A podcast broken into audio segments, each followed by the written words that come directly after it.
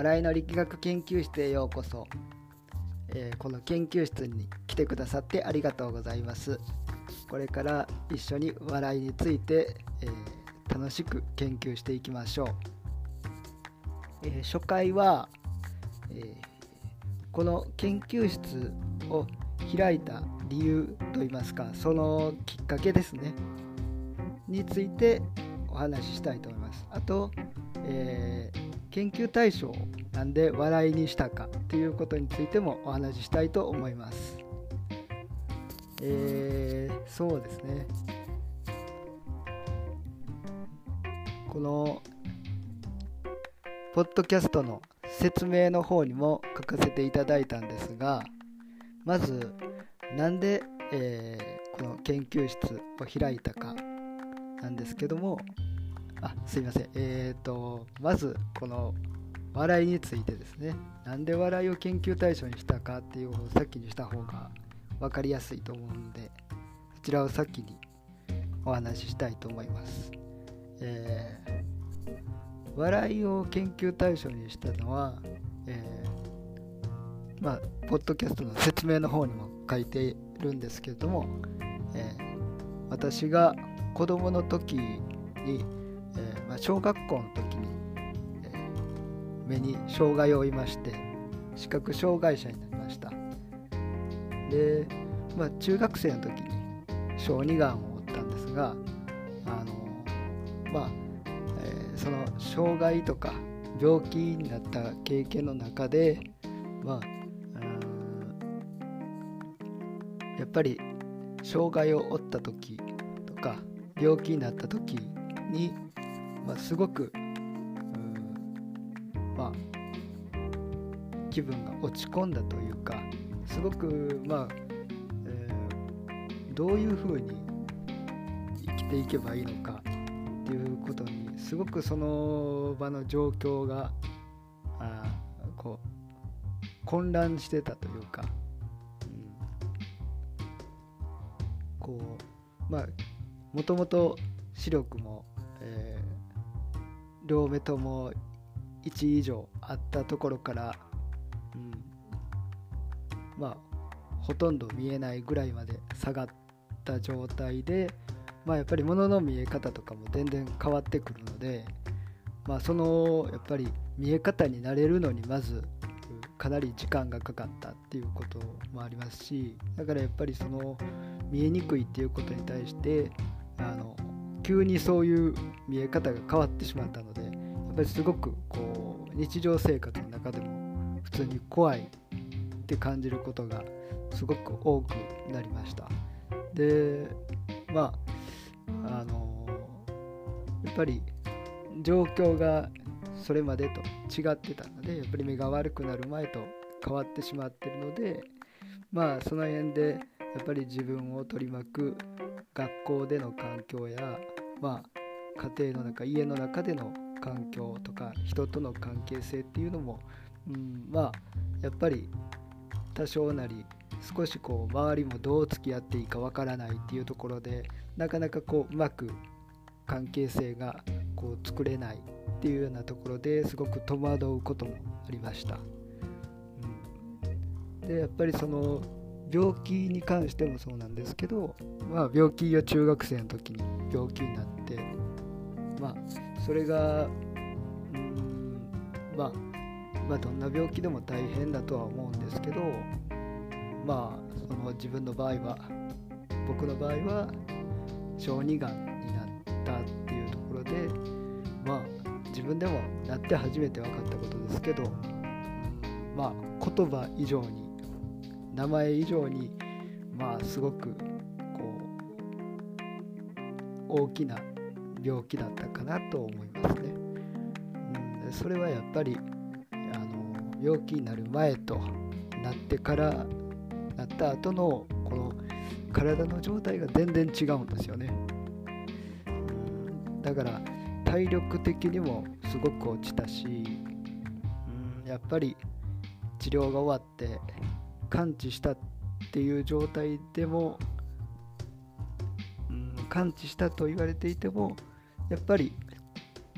なかなかこう本調子に戻っていないというか、うん、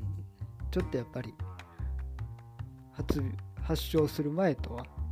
だいぶ違うかなという感じですね。ですごくまああの体の状態が変わったことでやっぱり障害の時と一緒で、うん、その病気になる前となった後とでも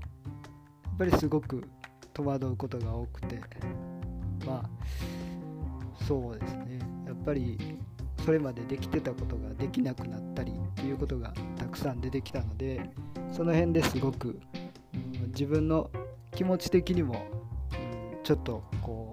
う落ち込むところもありましたしこうやっぱりそれも障害と一緒でやっぱり体の状態が大きく変わったということで周りの人もどう接していいかちょっとわからないっていうところがあったのでやっぱりその辺でまたこう自分のこういろんな不都合ですね。不都合とかまあこのねこう大変さだったりしんどさだったり、まあ、そういったものになかなかこううまく伝えれない伝わらない、なかなかこうその辺がえー、体のことを分かってもらえないことで結果的にいろんなところでこうコミュニケーションが取りにくくなるっていうようなことが、まあ、たくさん起こってました、まあ、その辺ですごくこう、まあ、障害を負った時も病気になった時もあのすごく気持ち的に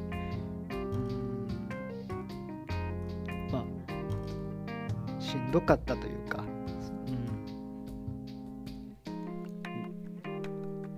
なかなかこうまあコミュニケーションが取りづらくなったことで結果的にこう孤立してるような、まあ、そういう感覚ですけどね。そういう感覚に陥ってすごくこう自分の中で、えー、うん、本当にここれを自分一人でどうやって、き合っていけばいいんだっていう気持ちになってました。ただやっぱりその障害を負った時も病気になった時も、えー、小さい時からやっぱお笑いが好きで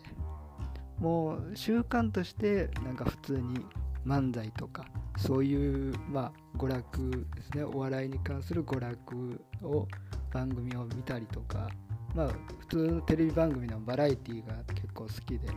そういうものをよく見てたのでそれでまあ、えーまあ、お笑いというものにもともと興味はあったんですけどうんまあ今思えばなんでしょうけど、まあ、これ結果論かもしれませんけどうんすごくその当時の自分っていうのはすごくやっぱ精神的には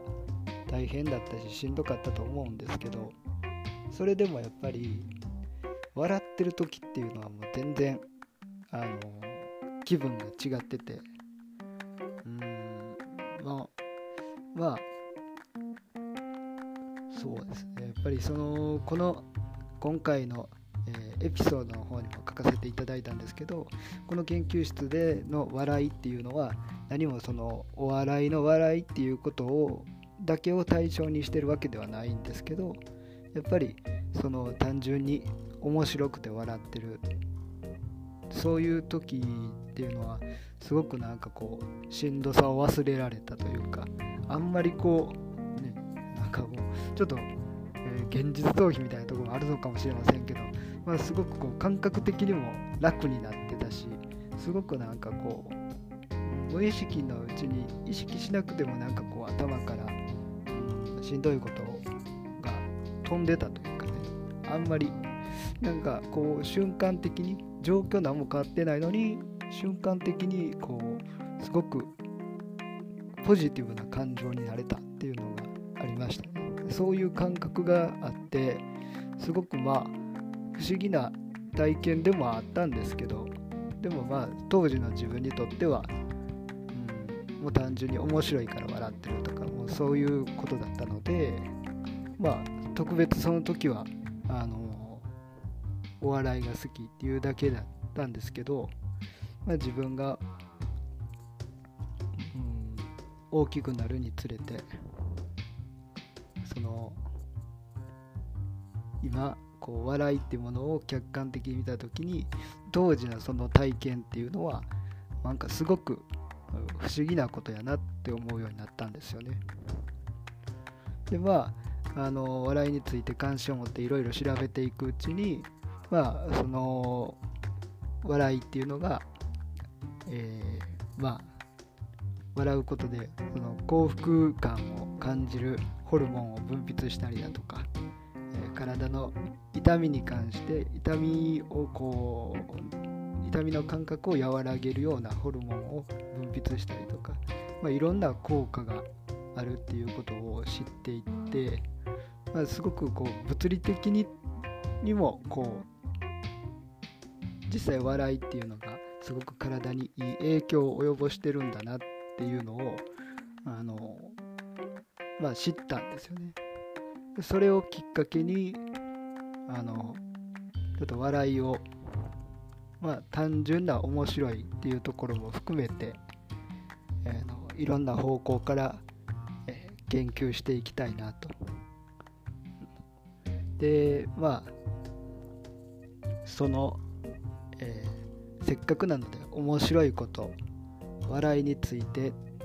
日常にある、まあ、いろんなこう笑えること楽しいこと、えー、心がこう温まること笑顔になれることそういったことを、まあ、この研究室の中で、まあ、研究員であるリスナーの皆さんと共に、まあ、シェアしていけたらいいなと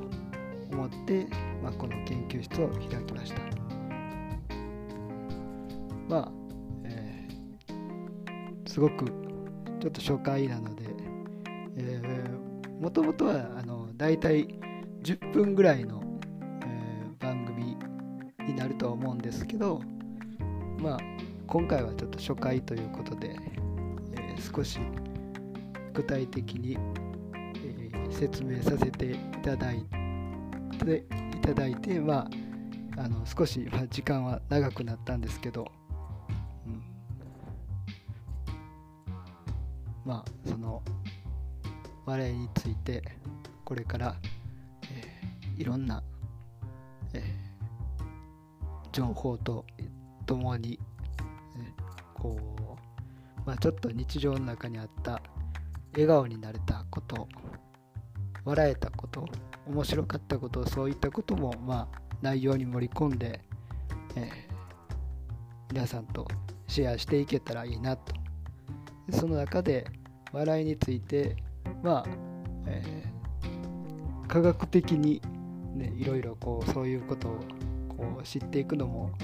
まあ面白いと思いますし、うん、そうでなくてももうなんかこう漠然と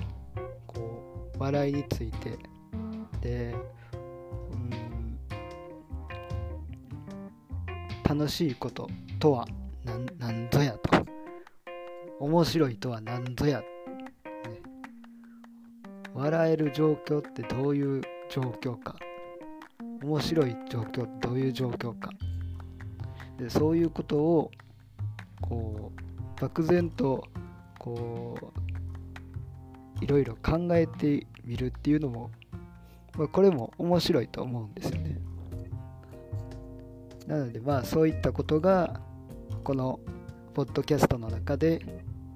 リスナーの皆さんとできるようになればいいなと思っています。まあ、あの不定期になりますけど、まあ、大体月に1回ぐらいのペースで配信できたらいいなと思ってるので、えー、まあ、初回は少し長くなりましたが、ちょっとまあこ、この辺で今回は、え終了させていただきます。それではまた次回よろしくお願いします。